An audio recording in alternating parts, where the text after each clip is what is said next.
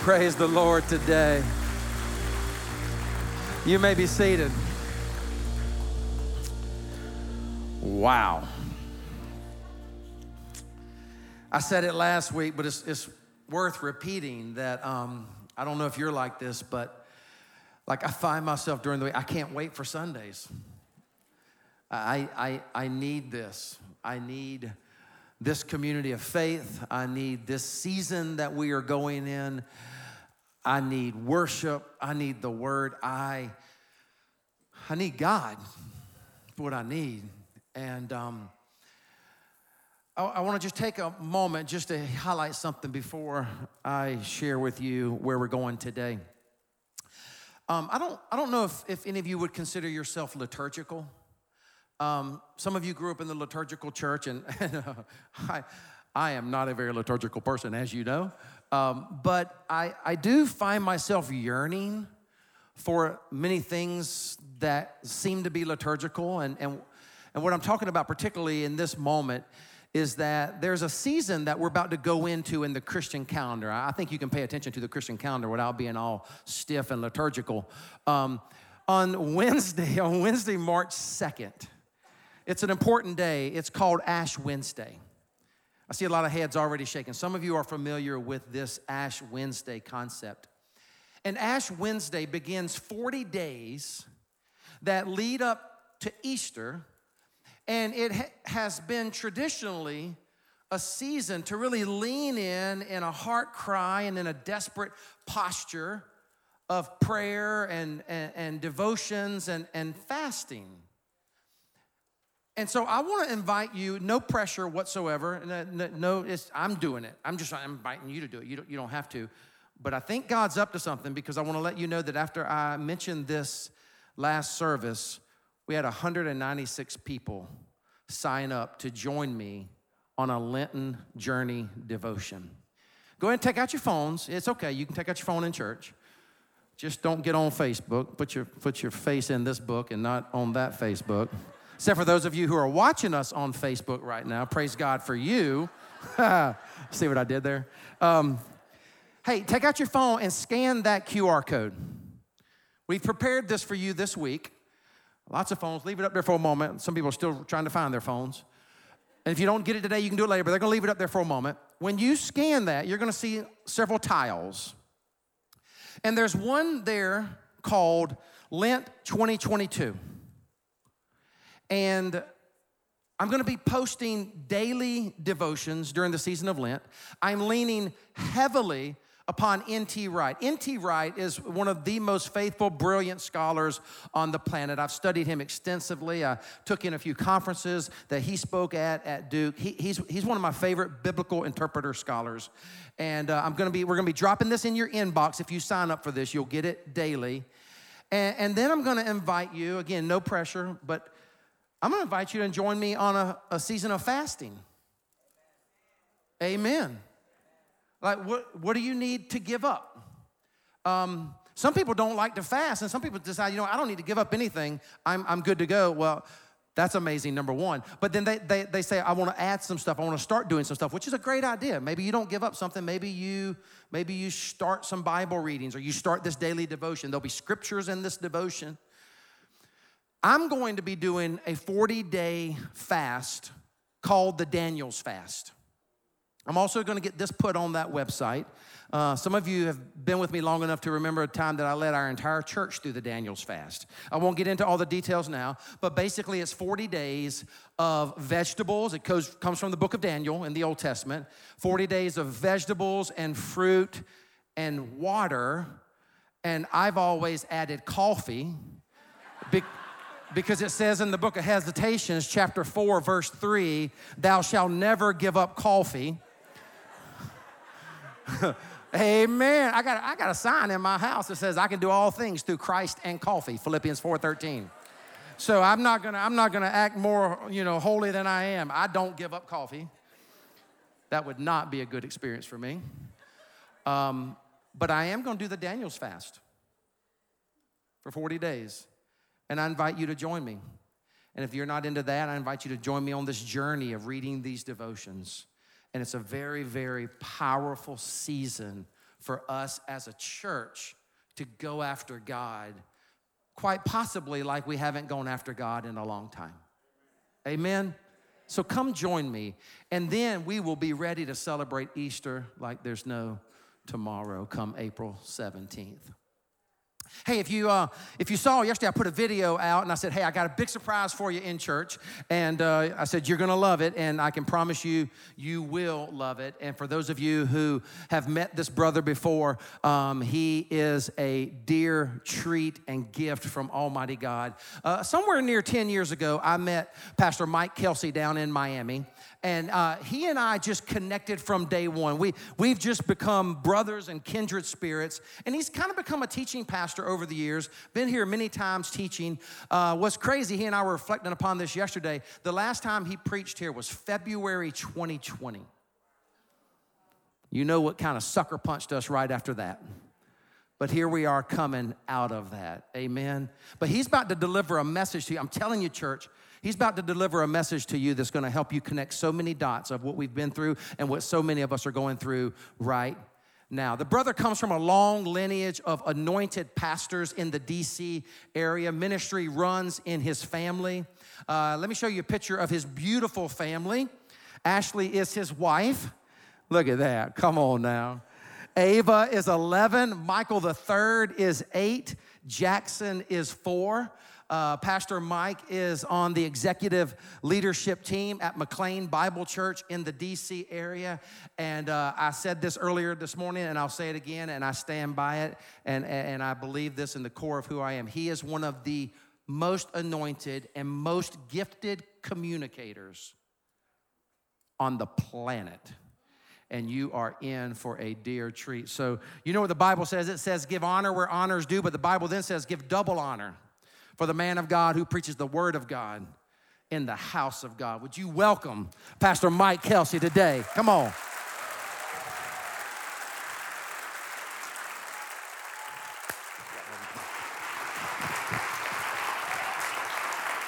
New Hope. What's up, New Hope? How y'all doing? We good? Yeah, yeah. It's good to be back. Uh, it is. Uh, well, let me just say something real quick. Um, uh, if you're not married yet, maybe some of you young dudes, you want to be married at, uh, at some point. I've been married for 13 years. One of the side effects of being married for 13 years is uh, Christmas pajamas. Uh, that is, I don't know why of all the pictures he could have chose, he chose that one. I held off for a solid 13 years, you know what I'm saying? And uh, year 13, I give in and wear jammies uh, for Christmas. And now it's all over the interwebs. So there you have it. Um, it's a joy to be with y'all today. New Hope is family. I've uh, been here uh, several times, and uh, it's always a joy to be here and to share God's word. I love Pastor Benji, and I'm thankful. He's been a big brother in so many ways. I swear, the first time he invited me to preach, he had never heard me preach before.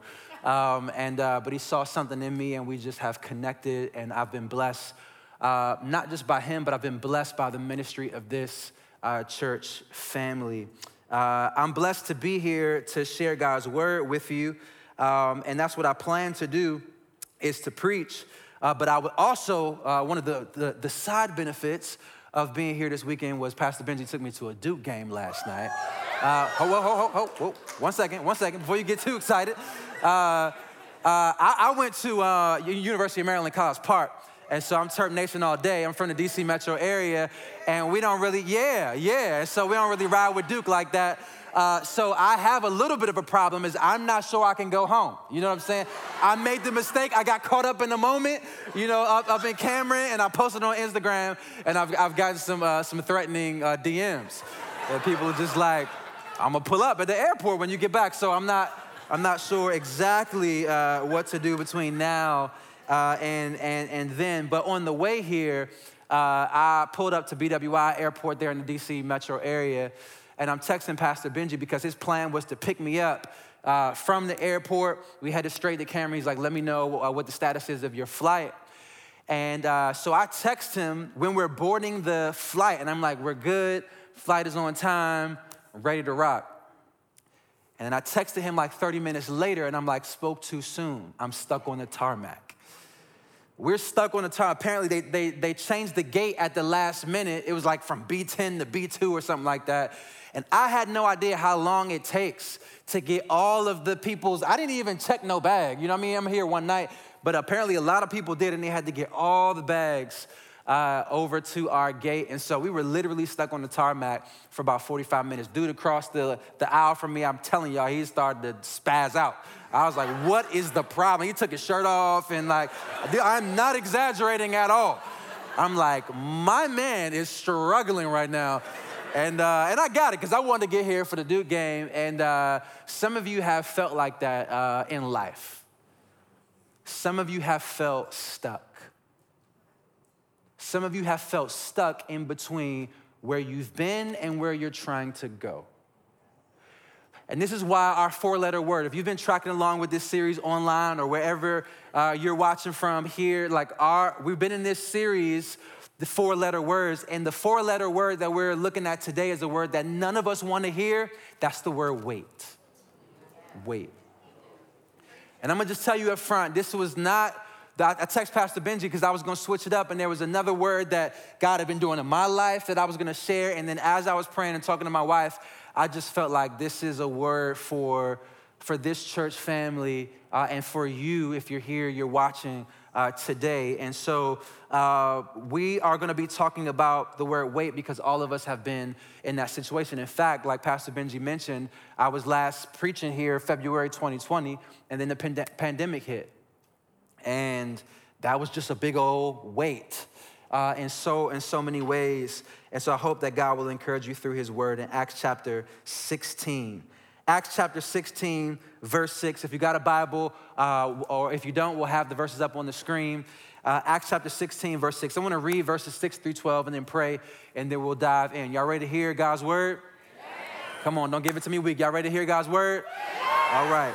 Acts chapter 16, verse 6. This is Luke writing about what the Holy Spirit is doing and continuing the ministry of Jesus in the early church. And here he's writing about the Apostle Paul. Verse 6, he writes this. It says, Paul and his companions traveled through the region of Phrygia and Galatia, having been kept by the Holy Spirit from preaching the word in the province of Asia. And when they came to the border of Mysia, they tried to enter Bithynia but the Spirit of Jesus wouldn't allow them to. And so they passed by Mysia and went down to Troas.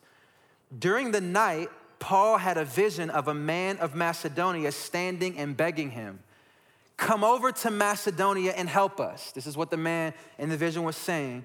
And after Paul had seen the vision, we got ready at once to leave for Macedonia, concluding that God had called us to preach the gospel to them. From Troas, we put out to sea and sailed straight from Samothrace. And the next day, we went on to Neapolis. And from there, we traveled to Philippi, a Roman colony and the leading city of that district of Macedonia. Let's pray together.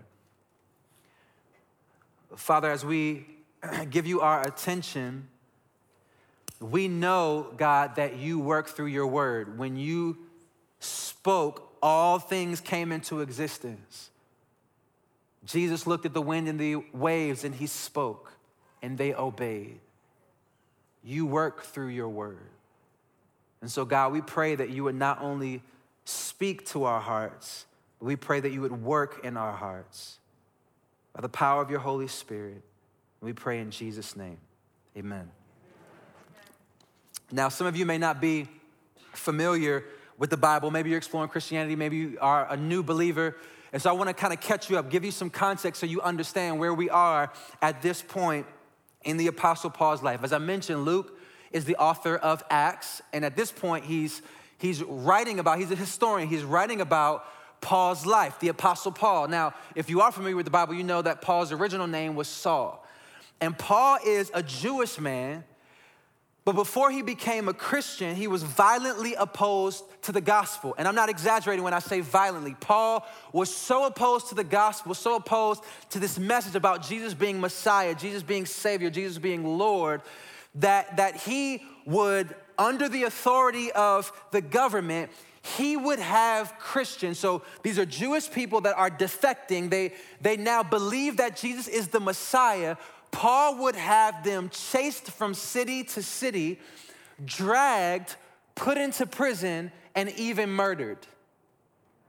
Like Paul was about that life. Like he was not, it was not sweet with Paul. Like Paul was so serious about what he believed that if you claimed to be a Christian, he would chase you down and have you killed. Until one day, until one day he had this undeniable encounter with Jesus that radically transformed his life. Anybody had an undeniable encounter with Jesus that radically transformed your life? This is what happened to the apostle Paul. He encounters the risen Jesus and he went from violently suppressing the gospel to passionately spreading the gospel because that's what happens in your life when you truly have an encounter with Jesus. When you become a Christian, and I, by that, and, and y'all, some of y'all know me by now. I haven't been here. You know some of my story. When I say become a Christian, I don't mean you went to church growing up. Yes. That was me. I was in church, but I was not in Christ. I knew how to play the church game. I grew up playing the drums. I grew up in every single, I grew up in the old school church where you had to be at, at church for like 28 hours out of a day. You know what I'm saying? We just made up hours. I knew how to do all that, but I wasn't a follower of Jesus. In many ways, the gospel went in one ear, out the other. I didn't hate church, I didn't beef with Jesus. Intellectually, I understood and would say I believed the gospel, but it had not yet impacted my heart because I hadn't fully embraced the core message that caused me to trust and put my, my life in Jesus's hands based on what he's done for me. And so I went to the University of Maryland, again, Terp Nation, and I did what you gonna do if you go to college and you're not a believer. You know what I mean? I lived a reckless life. And my per- passion in life, I'm not exaggerating, this is was my dream in life. I wanted to own a club in DC. Well, actually, I wanted to start out as a party promoter. I wanted to own a club in DC, and then I wanted to use that to kind of build this empire and own an entertainment company until I had a radical encounter with Jesus while I was at the University of Maryland. And I put my trust in Jesus for, for, for the first time in my life, not just hearing about the gospel, but the, the, the gospel actually became good news to me, right? Because I was a sinner and I was in need of grace, and that grace is only found in Jesus and what He's done in dying for me and rising from the grave. And so here's what happens when you're born again through faith in Jesus, you not only get a new life, but you get new purpose in life. You get a new vision, you get a new ambition in life. And as followers of Jesus, what happens is now we begin to share the same ambition. And it's what Paul sums up in Second Corinthians chapter 5 verse 9. He says, "So we make it our goal, we make it our ambition in life to please him." Whether we're at home in the body or away from it. Paul says, no matter what, our ambition, our driving passion is to please God. That's the mission statement for every follower of Jesus. But the way we live that out individually is gonna be different based on our different gifts and passions and the opportunities God gives us. And so for Paul, he was called to be a traveling missionary. Listen to what he says in Romans chapter 15, verse 20. He says, Since I became a follower of Jesus, he says, it has always been my ambition to preach the gospel where Christ was not known, so that I would not be building on someone else's foundation. Rather, as it is written, those who were not told about him, told about Jesus, will see. And those who have not heard will understand. Paul's calling in life was to get the gospel to people who had never heard about Jesus. And let me pause there for a minute because although we may not necessarily be called to be traveling missionaries, that should be the passion of every follower of Jesus because we have the same critical need almost 2,000 years later. Because we live in a world where every single one of us has been born into sin and we have gladly participated in sin, in rebellion against God, and we don't deserve anything good from God. In fact, we deserve God's judgment. Like you and I, you watching online, like all of us, we deserve God's judgment because no matter how much good we try to do, we always fall short of God's standard. And sometimes, if we honest, we ain't even trying. Right? But God loved us so much that He sent Jesus to live the perfectly righteous life that we could not live and to die in our place for our sins. And Jesus rose from the dead so that we could have eternal life. And God loved the world so much that He wants everyone to hear that. And there are people all over the world and in our lives who have never heard or understood that message. There are people in your neighborhood, your school, your job, your family who have not yet, they've heard about Jesus, but they don't know Him. They haven't truly understood their need for the saving grace of God in Jesus yet, and not just people around us, but far from us. Jesus came and he made it clear that he came to save people from every nation, tribe, and tongue, every ethnic group. He wants to save people. He wants people to enjoy life with him. He wants worship from people of every nation, tribe, and tongue. And yet, listen, over 40% of the world's ethnic groups are still unreached. Unreached does not just mean not a Christian. Unreached means they're in an area with little to no access to the gospel. There is no Christian near them, there's no church near them. They don't have the Bible translated in their language. Many have never even heard the name of Jesus. 40% of the world's ethnic groups, that's about 3.2 billion people in the world today who don't know what God has done for them in Jesus. And that should be the passion for all of us, whether we are praying for God to move around the world in that way, where we are giving toward those efforts like you do here at, at New Hope, or whether God sends you to actually go and to spend your life for the spread of the gospel amongst people who have not yet heard about Jesus. That was Paul's passion and his calling. And here's what I want you to see Paul was an ambitious man. Here's the distinction though he didn't just have ambition for selfish reasons. He had ambition for the glory of God in the ways that God gifted him and called him, in the ways that he was wired. He wanted to please God by spreading the gospel and bringing glory to Jesus. And he was a strategic thinker, he was a planner. He looked out and said, Where has the gospel not yet gone? And he strategized and marshaled resources to go get the gospel to those areas. He aggressively pursued the vision that God had put in his heart. And here's why I wanted to mention that because it's good for us to hear sometimes that we sometimes we need permission to dream. Like, this is important to hear because sometimes, y'all, we need permission to dream.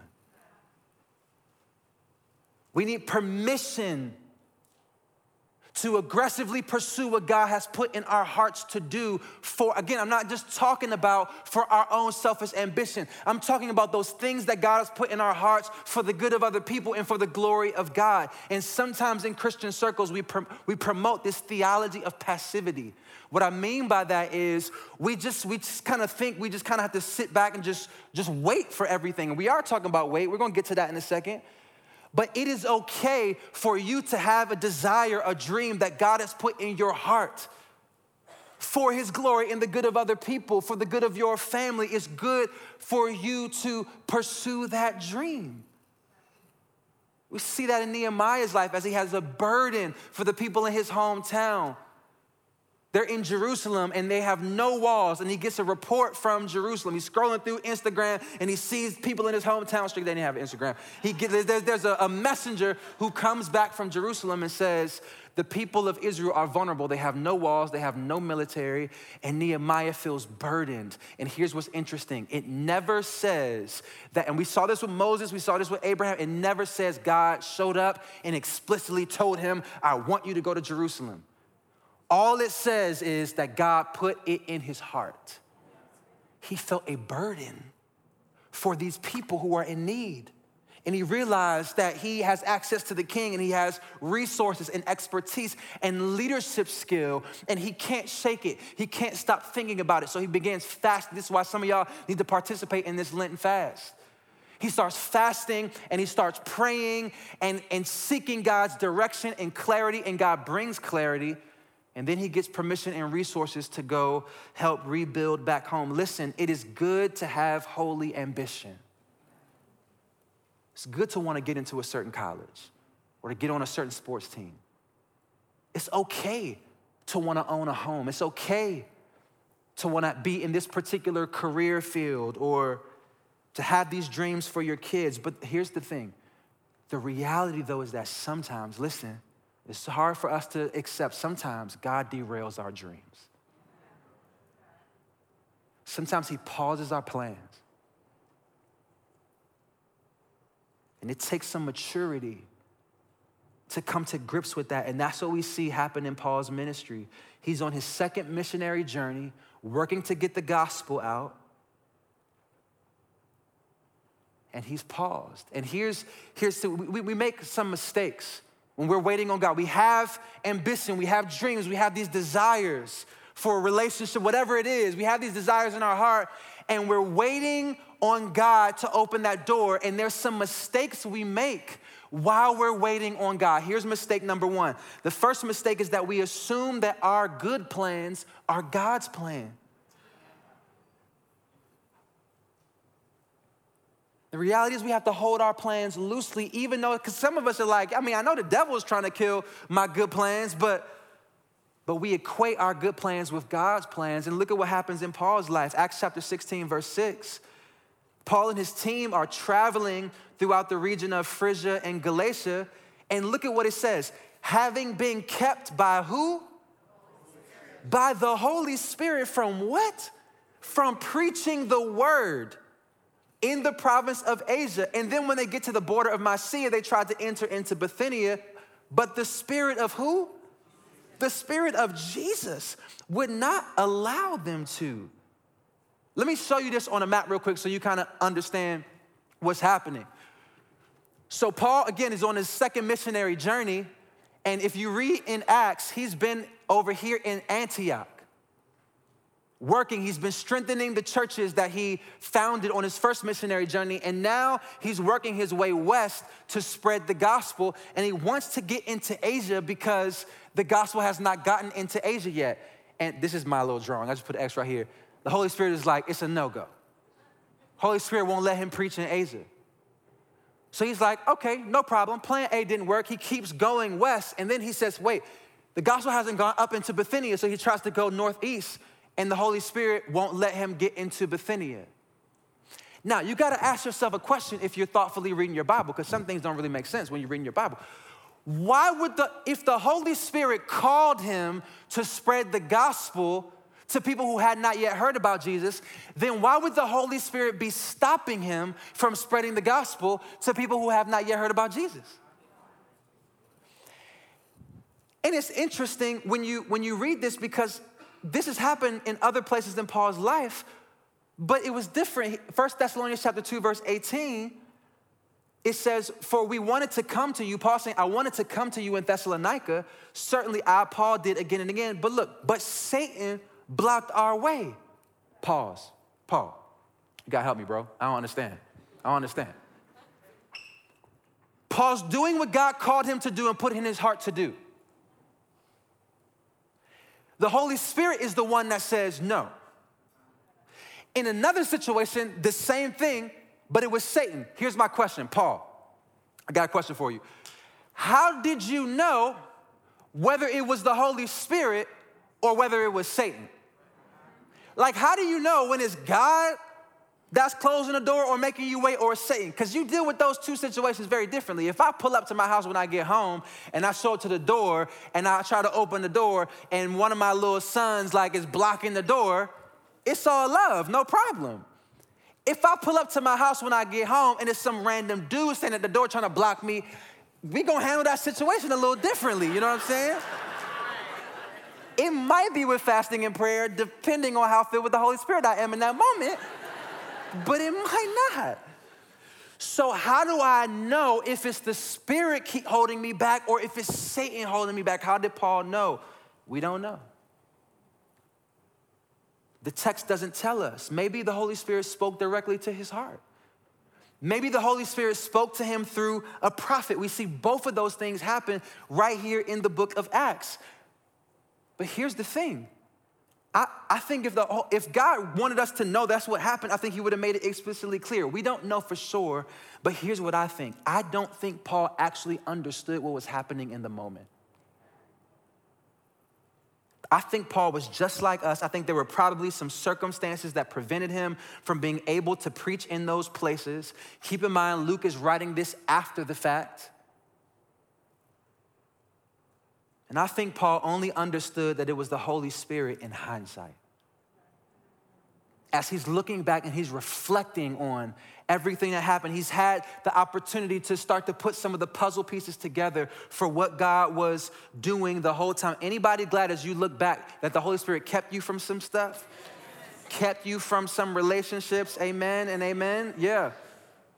And I think this is what's happening in Paul's life. He's looking back and he's communicating with Luke. Luke is writing this down, and in hindsight, he sees that it was the Holy Spirit. Now, We'll get to that in a minute, but I don't want us to jump too quickly because so often we treat people in the Bible like they're these fictional superheroes. This wasn't easy for Paul because God will sometimes put us in situations that we don't understand, and we have to trust Him based on what we do understand. So the Holy Spirit hinders Paul from preaching in Asia and Bithynia. And then, verse 8, so they passed by Mysia and they went down to Troas. The first mistake we make when we're waiting on God is we assume that our good plans are God's plan. The second mistake we make is that we miss the work that God has put right in front of us. Like, can we be honest? Like, put yourself in Paul's shoes. Can we just be honest for a second? Some of y'all would have been salty in Troas. Like plan A didn't work, Asia. Plan B didn't work, but th- Troas is plan C. Some of us would have been so focused on what could have been in Asia, what could have been in Bithynia, we would have been salty in Troas because Troas is the place that you didn't plan to be in, where you didn't want to be, but it's the place where you are.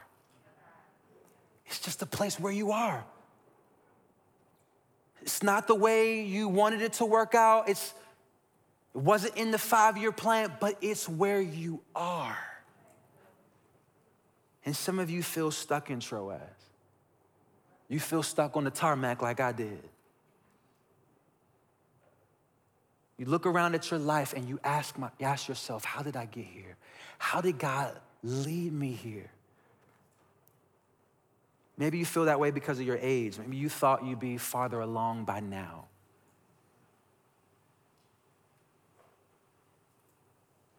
But Troas is a pivotal place in God's plan. Because you can be so consumed by disappointment and frustration, listen, that you're not open. You're not open to the opportunities that God is putting right in front of you in the meantime. Anybody in here remember DVDs? Just by show of hands, real quick. You remember DVDs? Gen Z is like, what? What? Is that a professional sports league? Or what is a DVD? Like, is that a government agency? It's how we used to watch movies. Any of y'all remember watching DVDs? There was a director's cut. So there was like the director's version. Here's, here's, what, it, here's what, what it was. Like you watched the exact same movie, but in the director's cut, you could hear commentary from the director. You can hear the director explaining why they made this decision or that decision, why this person made this facial expression or this camera angle or what was happening. And what we're seeing is the director's cut in Paul's life. We get the advantage of hearing from God in His Word how he was working and what he was doing in the Apostle Paul's life. And here's why that should be encouraging because God is the same yesterday, today, and forever. His motivations and his character don't change. So, as we're reading the director's cut in Paul's life, he's the same director in our life. So if, if God was at work in Paul's life, in the midst of the waiting and the disappointment, we can have confidence that he's also at work in our life in the midst of the waiting and disappointment. Now, here's my concern, and this is the burden that I felt in praying for you. Here's my concern. Some of you have settled into a place where the only response you're willing to accept from God is yes. You're stiff arming God. You're stiff arming what God might be wanting to do in your life right now because you're like, God, I will not trust you unless you do this thing exactly like I'm asking you to do it. And we're missing out on what God has put right in front of us. But you see, God is an intentional and strategic God. Nothing is ever wasted, nothing is ever random. And we see this all throughout Scripture. He sees some things that we don't.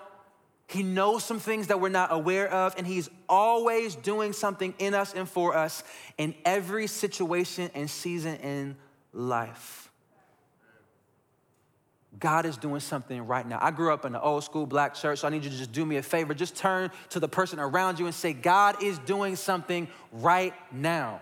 God is doing, come on, say it with your chest. God is doing something online too, talk to yourself or whoever. God is doing something right now.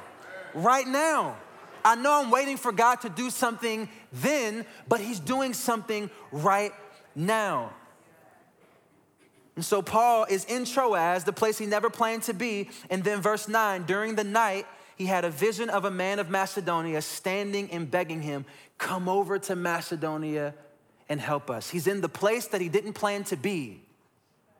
And then God begins to reveal a little bit of his own plan. This man in Macedonia is saying, Come over, we need to hear the gospel. And Paul has seen the vision, verse 10. They got ready at once to leave for Macedonia, concluding that God had called them to preach the gospel. Now, let me show you this on a map so you understand how strategic God is. Remember, I said Paul starts over here in the east. He's trying to get into Asia. That's a no. He tries to get in Bithynia. That's a no. He keeps going. I wonder what that walk was like. Because it didn't have Uber, you know what I'm saying? And so he's probably struggling, trying to figure it all out. This is where so many of us are. He gets to Troas, the place he did not plan to be. And Troas is a port city right here on the Aegean Sea, and right across the water is the region of Macedonia. This will represent the first time the gospel gets into Europe. Let me ask you something. Is it possible that when Paul was frustrated here and frustrated here, is it possible that God had Macedonia in mind? Is it possible that while Paul was focused here, God had plans there that Paul could not see? Because God is an intentional God and He's strategic and we can trust Him. He's good and He's wise and He is always unfolding His plan in our lives. And so from Troas, verse 11, they put out to sea and sailed straight for Samothrace, and the next day went on to Neapolis. And from there, listen, Paul and his team traveled to Philippi, where we get the, the letter to the Philippians. He tries to preach in Asia, the Spirit closes the door. Tries to preach into Bithynia, get in Bithynia, the Spirit closes the door. Is it possible that God had Macedonia in mind the whole time? Is it possible? Is it possible that while Paul was frustrated, God had Lydia in mind? As you read Acts 16. The first convert in Philippi, this woman who became a follower of Jesus. She became the first member of the Philippian church. Is it possible that when Paul was frustrated, that God had that slave girl in mind, the girl that Paul ran into who was enslaved and possessed by a demon, and Paul casts that demon out of her, sets her free, and she joins this early growing group of Christians? Is it possible that when Paul was frustrated, God had the Philippian jailer in mind? As you continue to read, where Paul and Silas end up in prison in Philippi.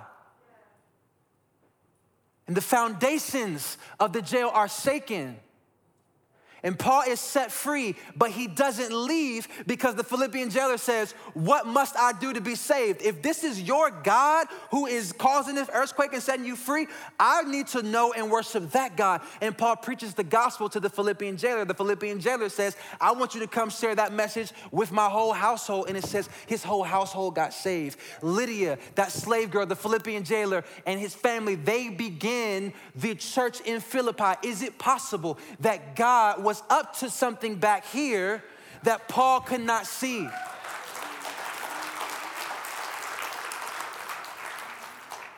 the gospel spreads like wildfire westward through Europe.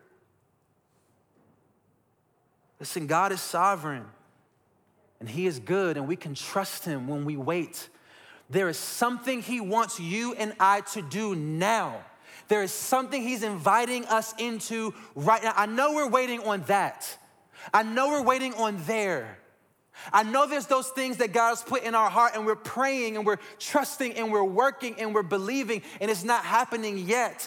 But God has something. He is inviting you right now in the pain, in the confusion, in the anxiety. He's inviting you to participate in something right now. But my fear is that you will miss it or you are missing it. If your heart is closed because you're only willing to accept yes, God is bigger than you and He's bigger than me. His plan is bigger and better than our plan. And we can trust Him by being open handed and open hearted with His plans. We assume that our good plans are God's plans, and then we miss often the work that God has for us right now. Here's the last mistake. Here's the last mistake. Often we assume no means never. That's why some of us get so salty. We assume no means never. When I graduated from undergrad, my first job out of college was with this evangelist named uh, Luis Palau. We call him like the Latin American Billy Graham. And uh, I got a chance to work with the Palau family and their team. And I remember um, Luis Palau saying this. He said, God answers prayer in five ways. Listen, if you're taking notes, you want to write this down. He said, God answers prayer in five ways. Yes, I thought you'd never ask. No, I love you too much. Yes, but not yet. Yes, and here's more. Amen? That's the one I want right there. Give me number four, Jesus. Yes, and here's more. Here's the fifth one. Yes, but differently from what you thought.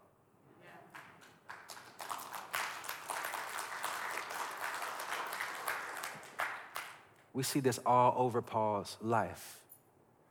His ambition was to get to Rome to spread the gospel. How did Paul get there? He got there in, in, in custody. He was arrested. He didn't walk into Rome as a missionary, he was dragged into Rome as a prisoner. But then he got a chance to share the gospel in the Roman palace guard, and it spread throughout the upper echelons of the Roman government. And we see that right here in Acts 16. Paul never got to go to Bithynia, never. Now it's interesting because we think Peter did because in 1 Peter, when Peter writes the beginning of his letter, chapter 1, he greets the saints in Bithynia. So God knew what he was doing. Paul didn't get a chance to go into Bithynia. And there are some things that God is not going to say yes to in our lives, but God can be trusted. But God did allow Paul to go to Asia.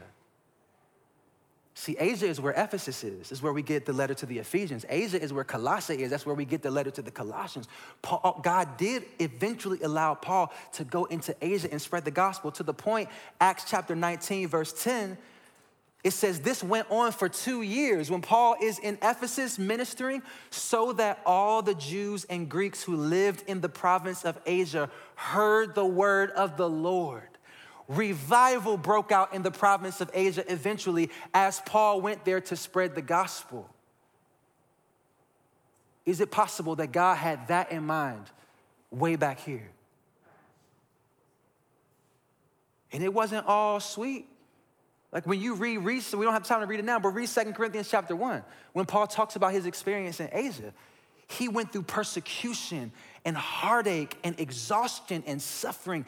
It was hard even being in Asia. And that's just a real quick sidebar word for some of y'all because so often we're thinking about what could have been, what would have been. God, I'm trying to get there. And we're surprised that even when He does get us there, it's harder than we thought it was. Listen to me. This is why the goal cannot be getting what you want. The goal has to simply be to be with God and to be faithful to His will. To be with God and be faithful to His will now while you're waiting, to be with God and be faithful to His will wherever He leads you. The goal has to be to be with God and be faithful to Him. Why? Because God is better than your plans. God is better. He's better than anything that we could dream up or pursue any of our ambitions because He's the ultimate goal and ambition. Our goal is to be with Him and to please Him and to be faithful with Him, and we can trust Him. We can trust Him in the mountains and the valleys. We can trust Him in the waiting and in the fulfillment. We can trust Him. Proverbs 16 9, in their hearts, humans plan their course, but the Lord establishes their steps. Listen, some of us, as we were singing a song before we started this message, we were singing this song, Something Has to Break. And I was just praying and just sensing from the Lord, like, something has to break in your heart. I don't know who I'm talking to, but something has to break in your heart if you're actually gonna experience the joy that God has for you, if you're, if you're actually gonna lean in and fully participate in and experience the work that God has for you right now, something has to break in you because you've been holding on to your dreams and desires too tightly. And listen, I know what that's like. I know what that's like. My, my wife and I, right now, my wife, ever since college, late in college, she started developing these, these cold chills out of nowhere, we, we, did, we were dating in college and she just started getting these cold chills. And at first, it didn't seem like it was that big of a deal. And now, after all these years later, we, that's a whole other sermon. We dated for a long time, and now we've been married for 13 years. We've known each other for a long time. And the chills have just gotten worse. These are debilitating. I've never seen somebody in more pain. She says it's like ice, like going through like her bones. And when her chills hit, it can literally last for like 12 hours. If we don't catch it quickly and get her warmed up as quick as possible, like it completely overtakes her and she is in such pain and she's crying out to God. And we have not been able to figure out why. You can be praying for that. She has an appointment, thankfully, with a specialist who we've heard might know what's going on in March. The first time we've ever even gotten a lead and we've been agonizing in prayer, asking for God to heal her and to, and to change this and to give some type of relief. So we know what it's like to be in that waiting where we're, we're asking and we're praying and we're seeking and we're doing it. And I'm just telling y'all, something had to break in us. Not that we stopped praying and asking for that, but that while we're praying and asking for that, we're saying, But God, I know you're better than answered prayer. God, I know you're better than healing. God, I know you're better than doing something exactly when we want you to do it. God, we will trust you in the meantime. We will trust you in Troas. We will trust you on the tarmac. We will trust you while we are waiting because you are a good God and your plans are unfolding right now. Right, God, we're not gonna wait. We're not gonna wait for you to do it exactly how we want before we start trusting you. We're gonna wait in faith. We're gonna wait in trust. We're gonna wait as we actively pursue what you have for us right now. And some of you need to surrender yourself, your plans, your prayers, your desires. You need to surrender that to God and say, God, I'm gonna wait on you. I'm gonna wait on you. I'm gonna wait on you with joy and trust. I'm gonna wait on you with a whole heart that is sold out in obedience to you. And maybe for some of you, that looks like making a decision for the first time to put your trust in Jesus. maybe online or somewhere in this room,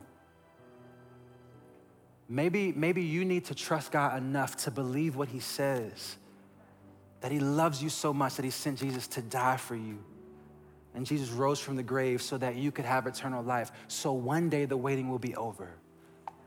So one day you can experience, like so many of us, that moment in a twinkling of an eye when the waiting is over and we are changed because we finally see God, our Creator, and our Lord, our Savior, face to face.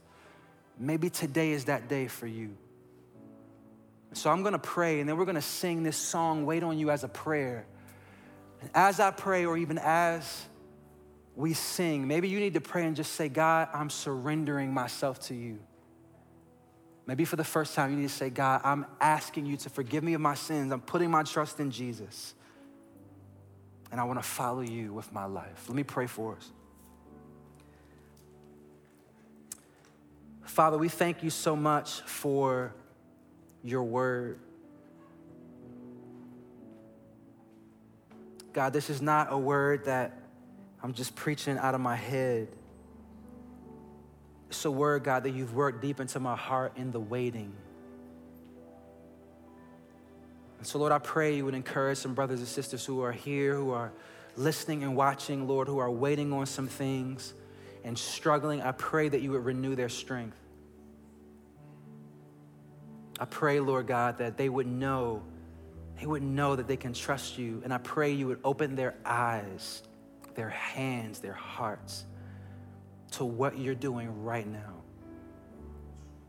And Lord, I pray for those who may have never truly trusted in Jesus.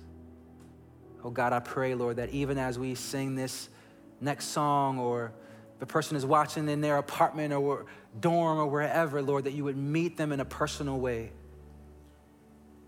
you would save them and you would change their life. Thank you, Lord, that we can trust you. Thank you that you're good. We pray all this in Jesus' name. Amen. Amen.